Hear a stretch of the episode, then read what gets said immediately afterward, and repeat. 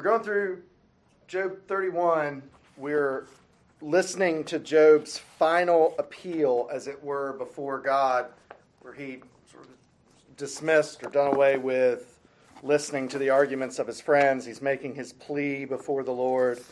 And the substance of this plea is very much his innocence in light of the charges brought against him. And we've said all along, this doesn't mean that Job is claiming to be sinless. There may be moments in this where he gets a little too self righteous for his britches, but that's really not the focus of the text, and it's not the main problem here. Job's right that he his life is not characterized by these types of sins.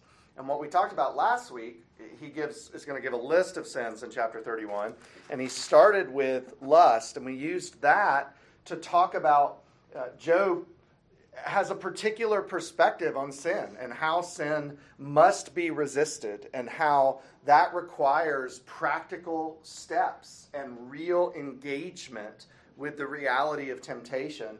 And we talked about how Job also tells us that the only way you win the battle against sin is when life is lived in light of God's presence. And we talked about this concept of coram deo and a life that's lived before the face of God. And so now we're going to apply those principles that Job taught us about dealing with sin to the particular sins that are in this list in Job 31. And let's start. Noah, would you read 5 through 8? If I have walked with falsehood, and my foot has hastened, hastened to deceit, let me be weighed in a just balance, and let God know my integrity. If my step has turned aside from the way, and my heart has gone after my eyes, if any spot has stuck to my hands, then let me sow, and another eat, and let what grows for me be rooted out. The, the words that he uses here uh, are all about truth versus falsehood. It's a, it's a broad spectrum of truth words and falsehood words. It's not just as simple as telling a lie. This is one of the reasons why Uh, I'm inclined, despite my desire not to quibble with people over over words, but find out what they mean. Thou shalt not lie is not one of the Ten Commandments. and, I, and I, that doesn't mean God likes lying. God hates lying, and he abhors the liar, and liars will not inherit the kingdom. It's, it's, it's saying that is not making a defense for lying. But among the Ten Commandments is a very particular kind of false speech. It's, it's a legal kind of false speech of making accusations against your neighbor that are not true. And that's one type of false speech. Well, Job uses broader language here. Job pulls in all kinds of improper speech. The wrong use of God's name. You know, in some ways, the third commandment is about telling the truth. You can't use God's name falsely and, and please God. You cannot say or suggest things about God's name, which includes his reputation, his nature, his character, that are not true without breaking the third commandment. And, and that's carried up in this, as is false testimony, that, that false witness idea that's in the Ten Commandments. Also, though, this word is used elsewhere in the Old Testament for the, the false teaching of fake prophets people who claim to be speaking on behalf of God or claim to be giving you the wisdom of God, but the things that they're saying are false, they're uninspired, they're not of God. And Job's point here, as he sort of paints the category, is that false, I'm going to quote Derek Thomas falsehoods are intrinsically untrue, and those who trade in them are insincere and untrustworthy. Now, as somebody for whom uh, t- telling the truth is, is, a, is a battle uh, in, my, in my sin nature, that cuts right to the core. Because what many of us who, who lie and tell lie, or even those of you for whom it's not a major issue, but when you do lie, it will very often be to make yourself seem better than you are, to make yourself seem something that you're not. And in a way, Job says, yes, that's exactly what lying does. You, uh, you seem sincere, but you're insincere. You seem trustworthy, but you're untrustworthy, which you prove by your lying. And it's, it's the reverse of what we're trying to do. We're trying to make ourselves better in the eyes of others, but by the very fact that lying is the means by which we're doing it, we reveal that we are insincere and untrustworthy. Lies are one of the rare characteristics in the Bible. You know how the Bible talks about us being made in God's image, and then it gives us some sense and some examples of ways that we bear the image of God. Well, lies are one of Scripture's examples of people who are image bearers of Satan. Lying is so intrinsic to Satan's nature that those who bear his nature are liars. Um, that's intense, isn't it? it? It is significant evidence of our commitment, of who's in charge of us, of who really is our authority. If God is our authority, then we bear the image of truth, even when it's hard or inconvenient. When Satan is our authority, we bear the image of falsehood when it's for personal and selfish gain in particular. And so he, uh, Derek Thomas says, there is no godliness without truthfulness. That lie that we're trying to tell to bring about a, a better end for ourselves that's dangerous territory. Now, lying to those who are going to use the truth for evil is something the Bible gives us a category for. Misleading the spies who are going to slaughter God's people. The example we always jump to in more modern times is whether or not you're hiding Jews in your basement. Do you have to tell the Nazis the Jews are here so they come kill them? No. The Bible actually gives us that category for lies that are told, and this is why I do think it's important that the Ten Commandments do not have a categorical moral law against all lies. I, I, I think that is not insignificant because the Bible has these examples of lies in the service of God. And so that's a very real, real thing. But I will tell you the number of times in your life that you have to invoke lies in the genuine service of God compared to the number of times that you pretend you're telling this lie for a greater good outside of yourself is pretty big gulf pretty big gap. And and for those of us for whom this is difficult we love to argue on that front of the battle. It's like in the in the abortion debate right? When people want to talk about rape incest and the life of the mother and of course, rape should not be okay. In, uh, sorry, rape's never okay. Abortion should not be okay in any of those contexts either.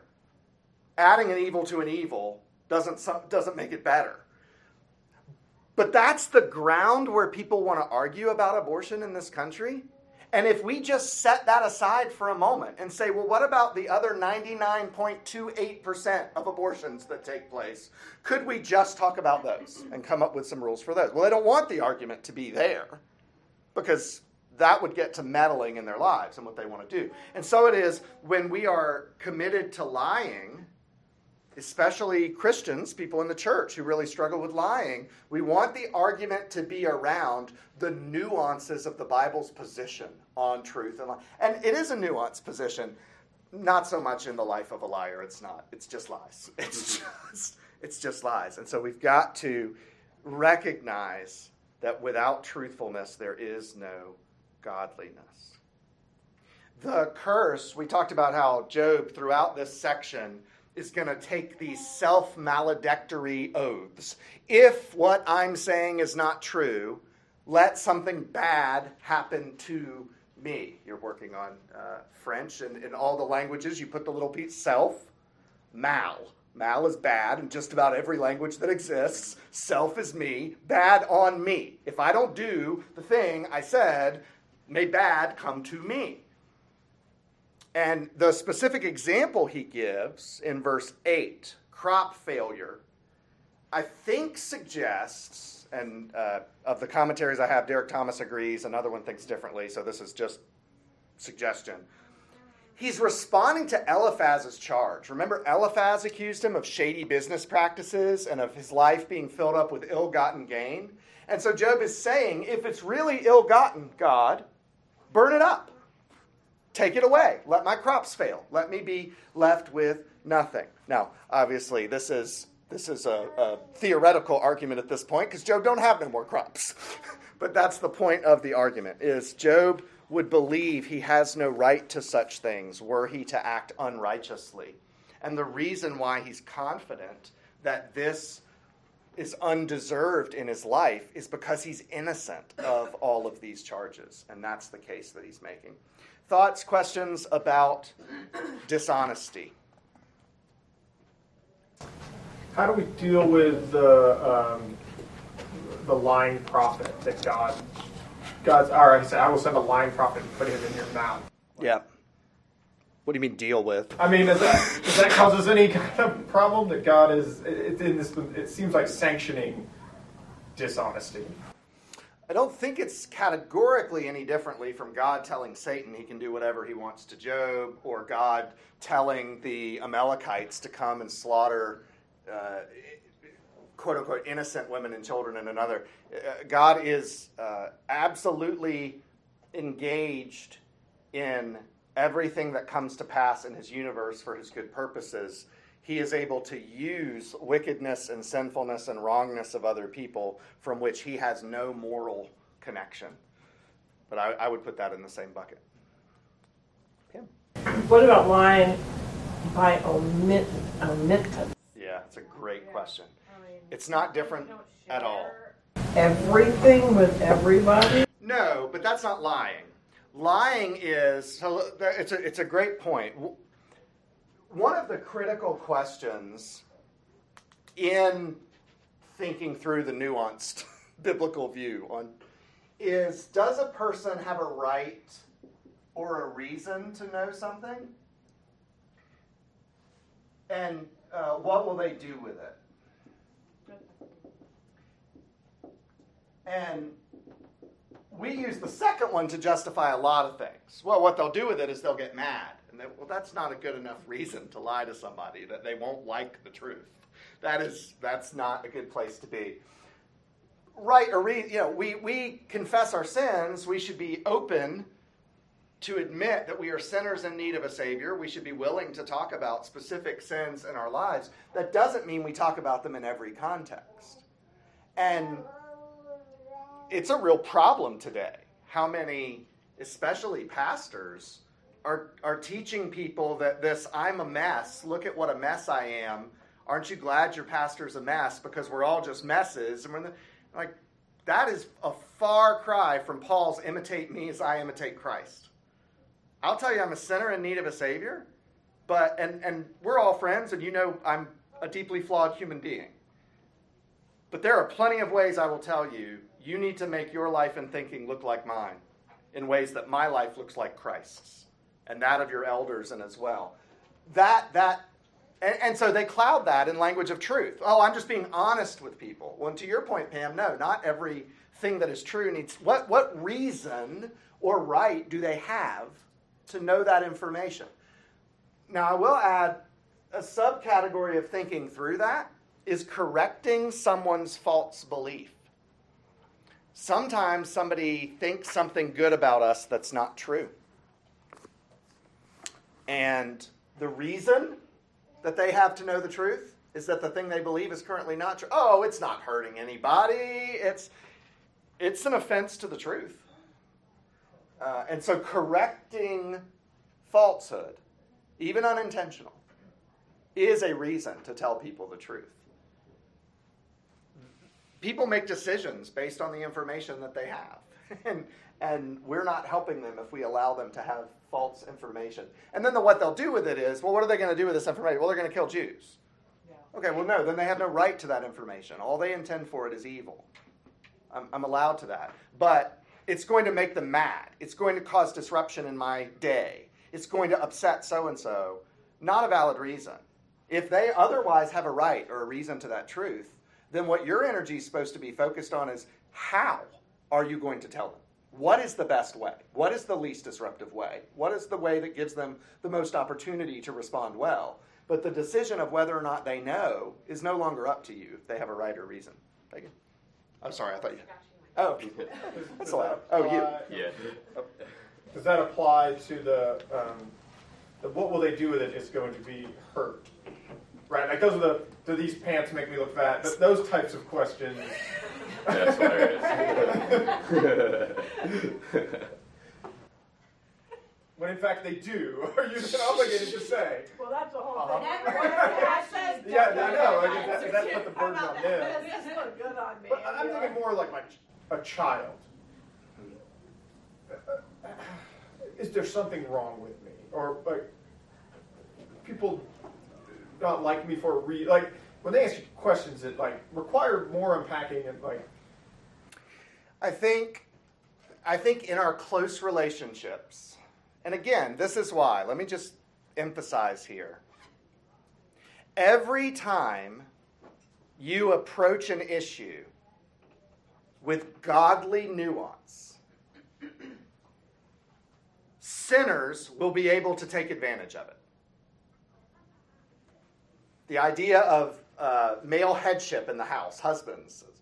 What's so scary about that is that sinners can take advantage of it and make it really miserable.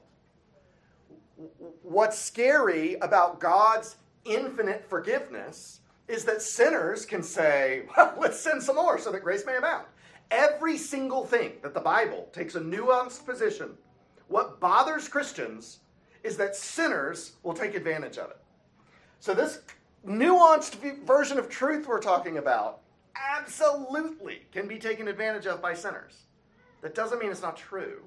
And so then you have to engage with questions like Jake of, okay, how do you try to be godly in that situation? And with the people that we're closest to, I don't think it's a cop out at all to keep in mind topics are going to come up again and again and again. And you're going to be able to approach them from multiple angles, in multiple contexts, in, in different moments when people are feeling or receptive in different ways. And I, if you know, I'm going to talk to this person about this, this aspect of their personality. They've asked why people don't trust them. The reason why people don't trust them is that they're a liar. That's a very sensitive thing to them. So I'm going to think through over the course of how long I'm working with them on coming to see that that's what's harming their relationships. As long as you actually do that, and you're not just constantly kicking the can down the curb, making excuses why you're not doing it, that honors the Bible's view of how to handle truth and falsehood. And only we know, uh, those close to us watching us will give us advice and input and opinions, but we're the only ones who know deep down am I trying to do this with godliness and wisdom, or am I avoiding something I don't want to do? Because very, or the other side of that coin, which is the way you phrase a question, sometimes we just don't want to deal with it the hard way, and so we just blow people up. We don't usually do that with the people who are closest to us. We do it with people who are one layer removed. And it takes a lot of work and a lot of patience and a lot of prayer and diligence to help people see something that they don't see. And it's so much easier to just blow them up with it. And if the thing we're saying is true, they are a liar. We feel totally justified in it. But that's not this view of truth either. Um, yeah, it's tough. Other questions? Yeah, I think this is just about the right slash reason, but um, if you're keeping confidence with someone, so if someone confides in you, Right. and then a third person asks you, what does this person think about that? You, know? should ask them about that. A phrase that everybody needs to get in their library, repeated a thousand times until you remember it, is you should ask them about that. Oh, I, I, I don't want to bother them. I'm just, well, then you won't know. Then that kind of gets into gossip. But if you want to know that thing Yeah. about them, ask them. Yeah. Yeah. Yeah. Almost no matter what the thing is. There should be an implied confidentiality in our relationships for things that matter. You should not have to get somebody to sign a waiver or put at the bottom of your email. Please do not repeat this outside. There should be an implied confidentiality for things that matter. Silly stories, you know, that's fine. But for things that matter, and we know them, you know when we really know them is when we repeat them. Because if it didn't matter, we wouldn't be repeating it. We wouldn't get that surge of adrenaline for sharing the thing that we know that nobody else knew. That's how you can know. And I hate that it happens after the fact. I hope we'll recognize it before the fact. Uh, and at that moment, all we can do is repent. Say, you know what? I should not have said that to you. That is not my place. I hope you will forgive me. Because remember, what you're creating now is I mean, what does Andrew care that I narked on Jake, right? Except that, can Andrew trust me with anything? He has to know I'm doing the same thing, narking on him. And, and that's, that's why your relationships get blown up, is people realize, boy, you, you are not a safe person. yeah, that's safety. And if you want, I mean, we live in an age where everybody claims what they want are authentic relationships and more transparency. And the, who in the world is dumb enough to be transparent with a blabbermouth? I don't know, if social media seems to be its own other form It's of fake transparency. It's it's Stuff that they just throw out. it's there. performative art. It's not life. What's the difference in, uh, in um, lying and deception? Is there? There's not. The, the way we might tease out a difference, just for clarity, is lying is more directly, I am going to say things that are not true. And deception often involves what you don't say, innuendos, withholding things. That's not a technical distinction. That's just, again, sort of helping us tease out some differences. Allowing someone to believe something that isn't true is just as offensive to God as lying unless you've got a real bulletproof reason. Other thoughts? It's just a thought. I feel like lying has been one recently we've talked about where like I'm like, oh I don't lie that much. And I think about my whole day with Luke is like, oh no, this such and such already went to sleep or there's no more crackers in the box. and it's like it's not building a good foundation for him, so we've had to be really intentional on you can't just like flip the switch with the toddler and be like, oh yeah, we're not gonna lie to them anymore. Like I appreciate yeah. And I appreciate you sharing that because I found it even in myself. I can't flip a switch from person to person. So when I start lying with my children because I don't want to deal with the lengthy conversation involved with telling them the truth, it's just as easy to lie with everybody else. Because the, the principle you're building in yourself is I'm allowed to lie to get what's easier. I don't mean any harm by it. I don't, you know, the stakes are very low, but I'm getting what's easier for me. And those are the kind that really get me because I it's all about control for me. And so anything I can say that makes somebody else fall in line with my control, ideally, happily, is is okay. It's fair game. And then you come look at this like, nope, not at all, not even a little bit. That's a good point about, I hadn't thought about that because I'm sure I do that with the grandchildren. Yeah, yeah, you can. We are we are teaching them. We are teaching our children. The truth doesn't matter if you need to get what you want. Well, it kind of came up with Yeah. did you poop in your diaper? And you're like, no. And we're like, well, you need to tell the truth. And then we're like, Why? Why does he need to tell the truth? Yeah. Yeah, No, that's- that's a great Like, you know, life "Do you observation. have any more of those? No, I don't have any more of those, so I don't have to go through, you know. Because it's much harder to say yes, I have one, but you can't have one. That's exactly it. Yeah. That's it. And we just take the easier way out. And again, that's what we're teaching our children, and it's the habit we're building in ourselves is you can lie if it's the easier way out. And that's a lot of times, that's what we're doing here. We're not making a real analysis that per- this person is actually going to use the truth for sin or to cause hurt to others. We're making the analysis of, I don't want to deal with it. I don't want to deal with them having the truth. Oh darn, I have to. I had to bring that up. One of the harder ones is in life. I mean, not hard to know what's right and wrong. Is when somebody asks you to lie for them. Um, Yeah, and, like, because they're in a legitimate because jam if you like when you tell them no, Yeah. when you tell someone you won't do it, no matter how gracious you are, you are judging them. You're judging them the way the Bible tells you to judge, incidentally. The Bible's not against all judging. You're doing exactly what the Bible tells you to do in this situation. But if you flip the script and you're the one receiving that kind of right judgment, that feels pretty terrible. And people react accordingly. And it's, it's very tough. It's that we talk about this on the, the Lead with Character trips where Steve has the first boys lesson, which is what? Tell the truth. Tell the truth. And he gives the example of now this example doesn't make any sense anymore because we all have cell phones, but y'all remember when we had home phones? And the phone would ring and the child would answer it, uh, Mrs. Jones? And then you'd look over and a parent's going, Ixnay, on the Jones A. My parents aren't home, Mrs. Jones. You're asking someone else to lie for you. you're, and it becomes so ingrained in us that we are allowed to say whatever we want if it makes life easier. And when you distill it to that principle, everybody's like, no, that's not what I'm doing. I'm trying not to hurt people's feelings. Why? Well, because I don't want to deal with the difficult conversation of having to say it the right, gracious way. Uh huh. And that's different from making your life easier. How? And it's all that. It's over and over and over again. I don't want to act like a Christian in a difficult situation because it's hard. That's what we're saying. And I, and I say this as somebody, this is, I mean, y'all, this is top of the list for me. It's hard. And Job says, yeah, but there's no godliness there. If you do it the other way, there's no godliness. So Job, for his part, says that he is blameless, verse 6. He has clean hands, verse 7. And that is how we ought to be. Three, uh, starting in verse 9. Karen, will you read 9 through 12?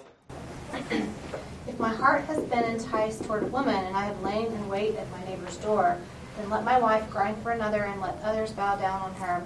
For that would be a heinous crime. That would be an iniquity to be punished by the judges. For that would be a fire that consumes as far as Abaddon, and that would burn to the root all my, my increase. So Job already talked about lust in the first four verses, but now he comes back to sexual topics and he talks about adultery and seduction. And these verses are filled with double entendre. the, the, all the phrases in this section are sort of double meaning kind of things. If I've lurked at my neighbor's door, may my wife da- uh, grind another man's grain. I mean, that one you don't have to be too creative, right? That it's all of these are double entendres, and he's he's come back to this point more specifically than just lust is sex. Sex is for marriage and marriage only. And the line of thinking here is that marriage, a covenant, is based on trust and fidelity. And you cannot have a God glorifying marriage covenant apart from trust and fidelity, faithfulness. And so, casual sex outside of marriage or even before marriage, that attitude towards sex is an abuse of another person's dignity.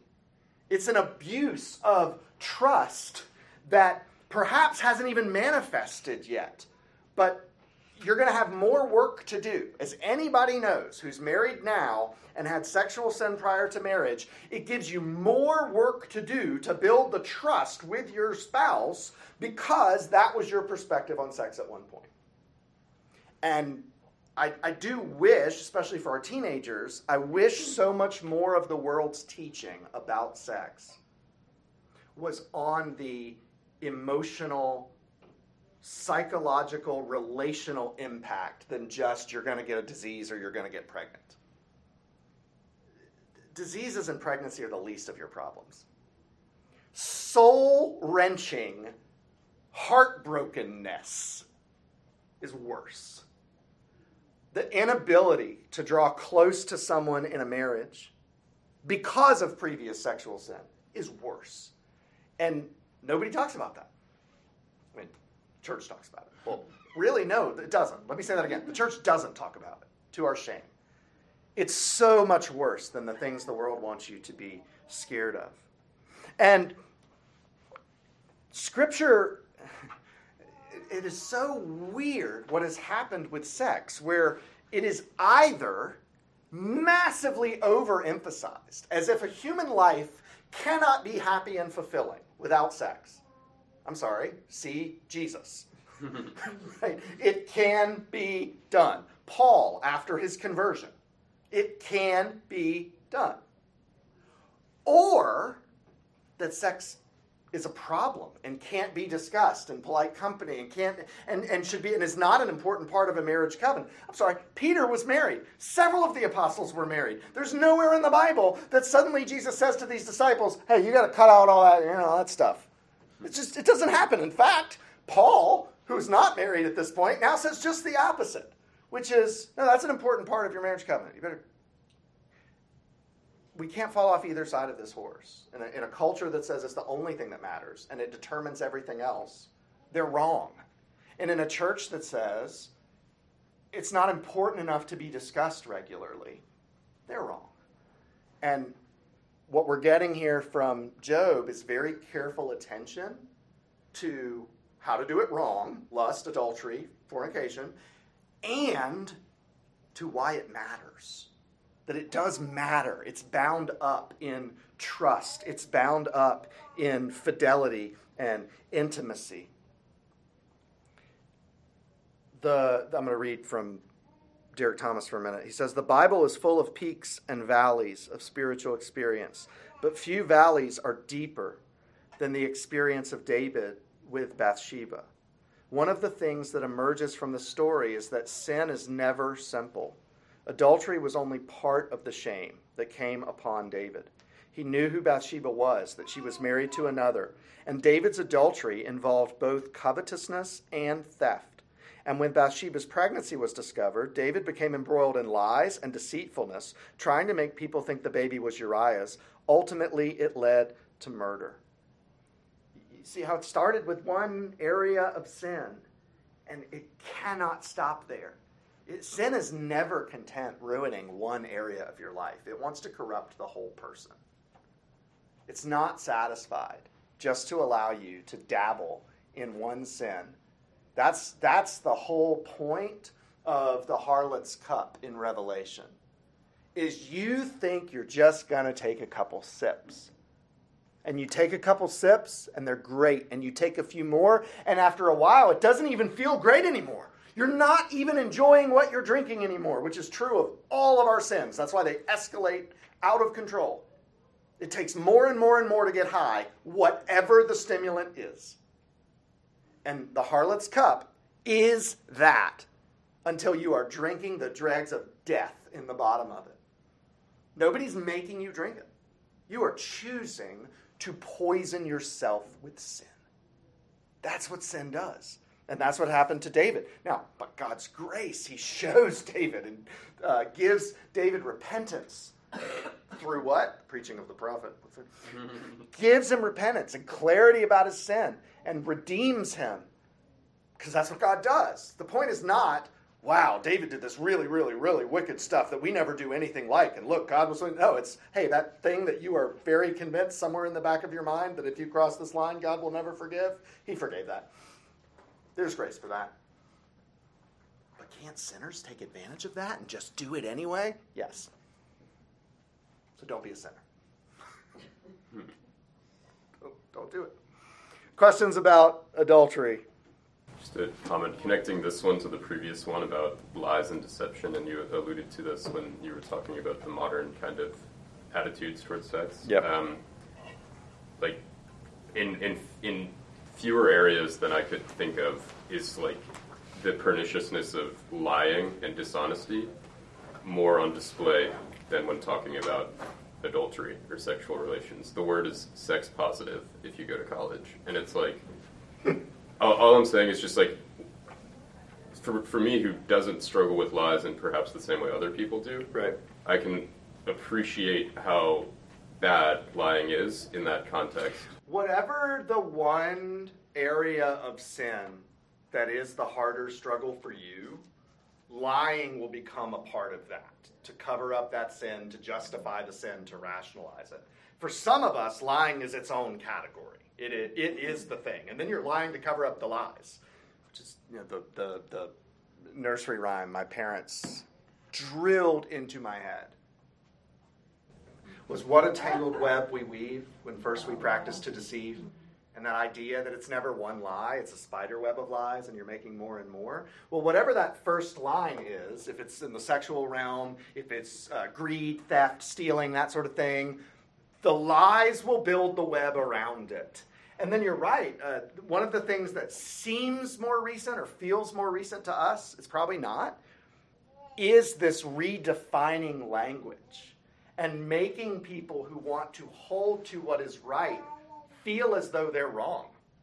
They're the weirdos. They're, I mean, this is how so many kids who go to college get persuaded to walk away from the faith. Your faith was oppressive.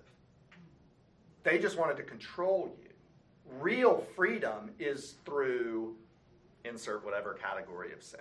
And the language is so, you know, just challenge what you've been Yeah. taught. You know, just just be, you know, And parents, parents who say, I'm not going to send my kid, this is going to be controversial. I'm speaking an example, not a law. From my perspective, a parent, we do all that we can to raise our children in the truth. And then if we're careless about what college we send them off to, we're paying money for someone to do that to the child that for 18 years we were trying to be so careful to instill this worldview. And then we're just releasing them to the wolves. And then the moment you say what I just said, because I've said it on bus trips, and I have dads who send their kids to state schools, look at me and say, Well, you just want to shelter your child forever. I think, well, that's an interesting sort of extreme to go to. I do want my child to be challenged. I want them to own their own faith. I want them to have to engage with the world as it is. But an 18 year old child, who is still a child, I want to do that from the context of someone who knows how to engage in that from a biblical perspective. Somebody who can continue the work that Daphne and I and all of you were doing with the Molnar children, which is the here's how you view the hard things of life through the biblical worldview. Not somebody who says that biblical worldview was the problem. Let me show you another way to look at life. Well, that other way to look at life is pretty appealing. Just take a sip of it, and another sip. And it- it matters a lot. I watched Yeah. that over and over again in college. I mean, it, your, your school was no different from. Yeah. yeah. There are professors at many universities, including Christian colleges, whose delight is to deconstruct the worldview of the Christian children that they're sent. For sure. It is a sport for them. I think some of that plays into the major though. Like I never took a single class that discussed any sort of I think it's more significant at liberal arts colleges, and I think at non liberal arts colleges it would be very major specific. And, and to that point, I would just say think about what the, yeah, no, no, but think about what the child is missing out on. How much greater a perspective on botany or engineering or computer programming, how much more joy can you get out of any of those fields if you connect it back to the God of order who made these things to be? You're right, it's not as violent an assault. It's also why I was thinking through uh, your recent trip to Germany and how fun it is in Europe in general to talk to people about Christianity. This is the reason why when I was looking at, at academic programs over there, I wasn't looking at academic programs over here. And it's because they're so post Christianity in Europe, they're not insecure about it. They feel perfectly fine that they've abandoned the gospel. They can treat it as a worldview like any other, and they're curious about it. Why would you believe that? It's a, it's a quaint thing for them. It's like, oh, I, I met a Buddhist. That's how they feel about you. America isn't there yet. We're too close to the Second Great Awakening. People still remember the church attendance of their parents and grandparents. They still have to go to weddings in a church. They still have to go to their friends' kids' baptisms. They still feel pressure to go with mom or grandmom on Christmas and Easter.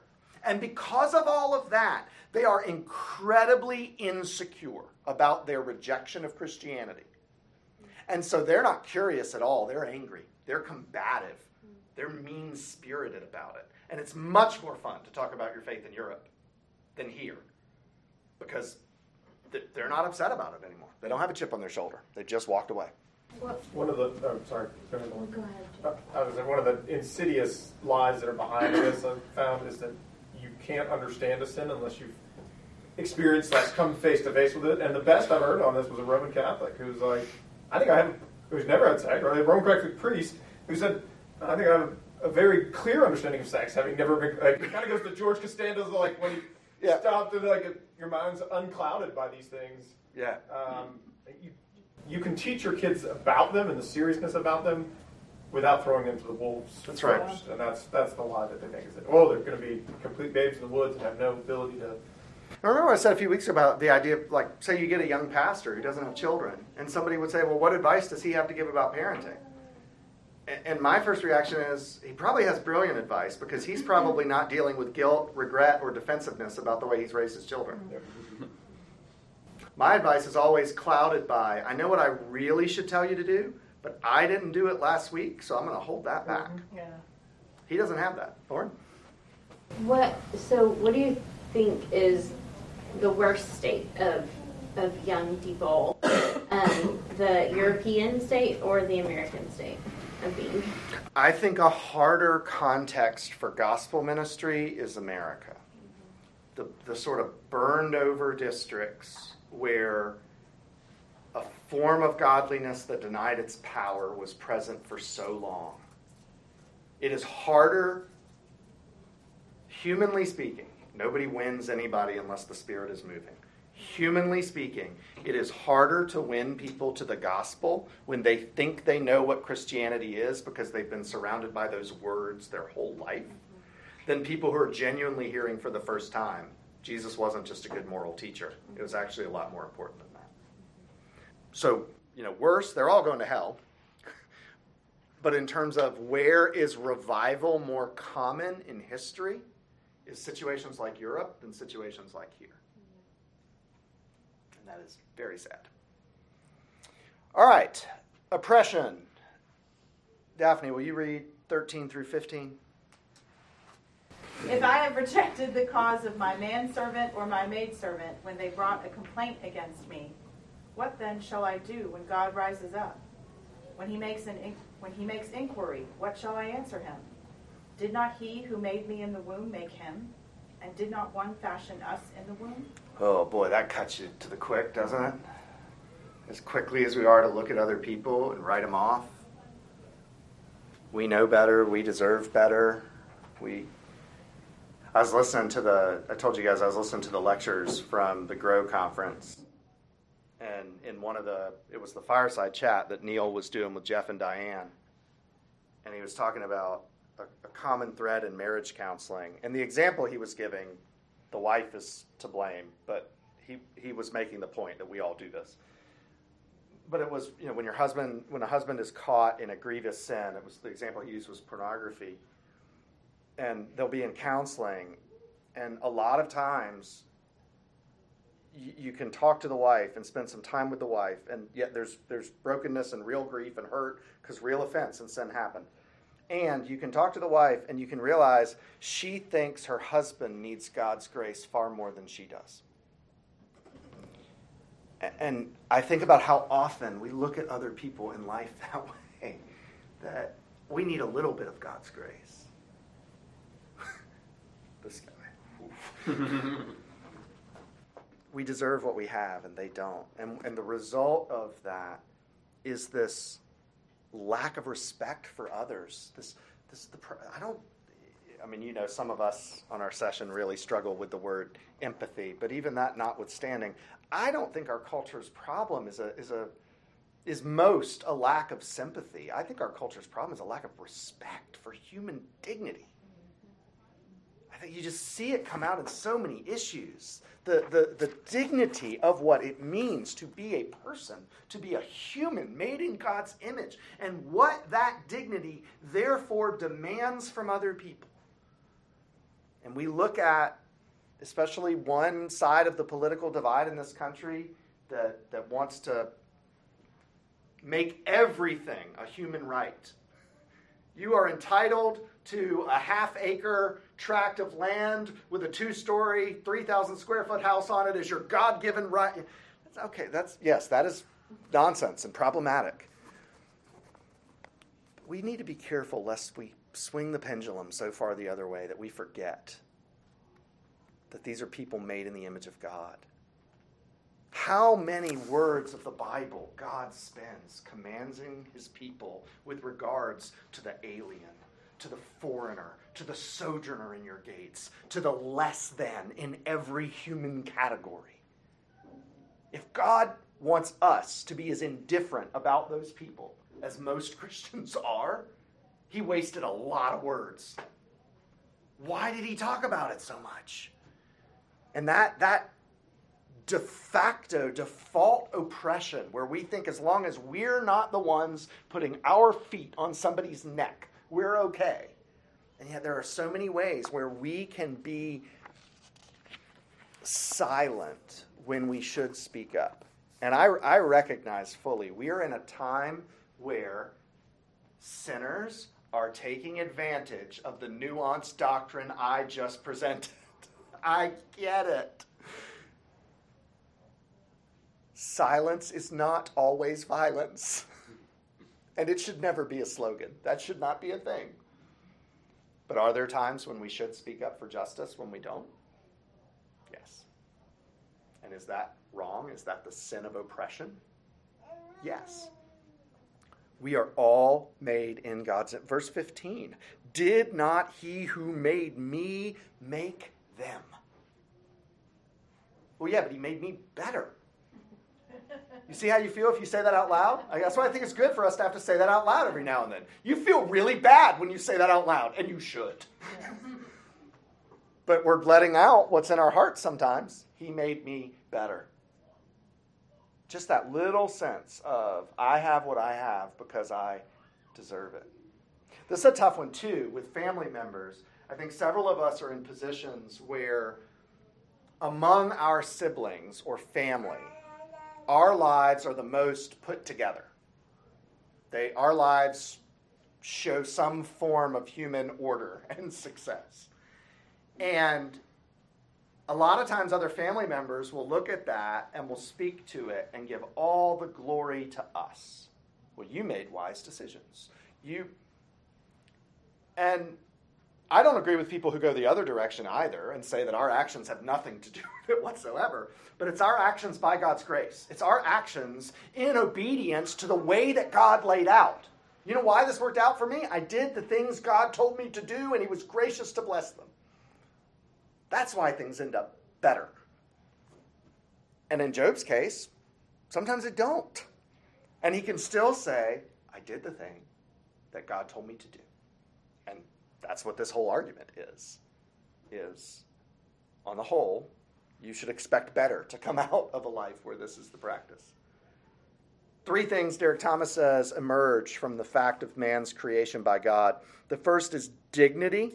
That's uh, Genesis 1:26. This idea that every human being bears to some degree the image of God. And then equality, in that God shows no partiality in his treatment of those whom he's made. Jacob I've loved, Esau I've hated. Why? God. Because God. Well, no, no. Sure, he looked into the future and saw, nope. First of all, God doesn't need to look anywhere for knowledge of the future. No. Because Jacob I've loved and because Esau I've hated. And then responsibility. And that it is our responsibility to be prepared to forego our rights for the sake of others. This is one of the ultimate and it's tough for us, but true Jesus jukes of the Bible is when we are so unwilling to lay down our rights for someone else. How in the world can we claim to be looking at Christ? How in the world can we claim to be walking along with Christ and following after the image of Christ and then look at someone and say, oh, I don't have to do that? Oh, they, they need to get their stuff together. Pam? An example of that. Yeah, that's a great question. Anytime that putting ourselves in a position where someone could take advantage of us, not even the being taken advantage of, which is the next step, but even putting ourselves in the position where it would be possible for someone to take advantage of us. There are entire realms of Christian who go through life never doing that. They're always guarding their lives against being taken advantage of. I could see that in, I actually was traveling with a night band where I was a believer this one time and we were um, walking someplace and someone came up and asked for, you know, money that, um, was in Toronto, so cold, right, a place to stay and stuff. And remember my mind immediately went, oh, they're gonna go out and just buy something to drink. And he hmm. immediately, didn't think twice, gave them money. And he says, I'd rather be wrong Yeah. Yeah. And again, this is such a great example because they're coming up today of nuanced positions that it's am I saying that you have to give to every single person and every No, I'm not. But that feeling that you're talking about, that's that's good. It's good that we would have to examine ourselves and say, why is my first reaction no? Yeah. Yeah. It really it struck it, literally that moment I've never forgot. With my own children when they want to do something and that something is going to create a hassle for me or an inconvenience for me or extra work for me or it, and my first answer is no because i think about me this is my free time this is my i'm not willing to lay that down for them i mean it's so trivial when you give that sort of example and yet aren't those the examples that we have 15 times a week somebody needs help and they need my time I love to throw money at problems, but when somebody needs my time, oh, I guard my time so carefully. Well, is my time an idol? What, what am I doing? I, I think there are lots of examples like that where we refuse to lay down our rights. And, and by the very nature of that statement, we're admitting is this something you have to do? No, it's not. If it was something you had to do, it's simply a sin not to do it. What we're talking about is the ones that you don't have to do the ones where you would have a right and you could point to a Bible verse that says, I don't have to do that. And then the question is, but do you never do those?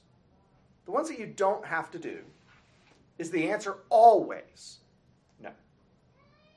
If so, I'm not sure that we're taking the responsibility of laying down our rights for others seriously.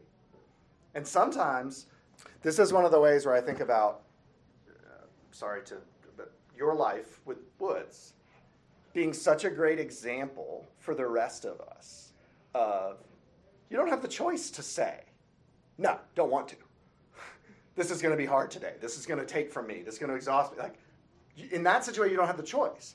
And and those situations in, in our lives, we need to be able to look at and say, I need to be more like that. I need to look at other people in such a way that my first instinct is, why wouldn't I do this? It would take a reason, a real reason not to lay down my want, my right for this other person, because that's what love is. And a parent and a child, it's not easy, but it comes naturally because you love your child. For all these, you other suckers, my neighbors, God called me to love my neighbor. All the words he could have used, he used neighbor It drives me nuts. It drives me nuts. So I mean, we've just swung on both sides of this pendulum of you need to learn how to say no. Yep. And you need to learn how to say yes. Yeah. No you need to be careful judging other people about when they say yes or no. I mean, this is why, and we'll close here because we're over time. But this is why I say it's hard work to be a Christian, and what the biblical call, what the Bible calls us to do in all of these circumstances goes through such a nuanced filter. That's right judgment. The Bible is not life's little instruction manual. It's not. It's harder than that. The Bible is filled with principles and examples of principles and commands to be committed to principles so that then you have to look at an individual situation and say, what from Scripture comes to bear on this? And the answer is always a lot of it. And it's hard and it's wrestling and it's nuanced. And sinners can take advantage of it. So what? Don't be a sinner. Use it for wisdom.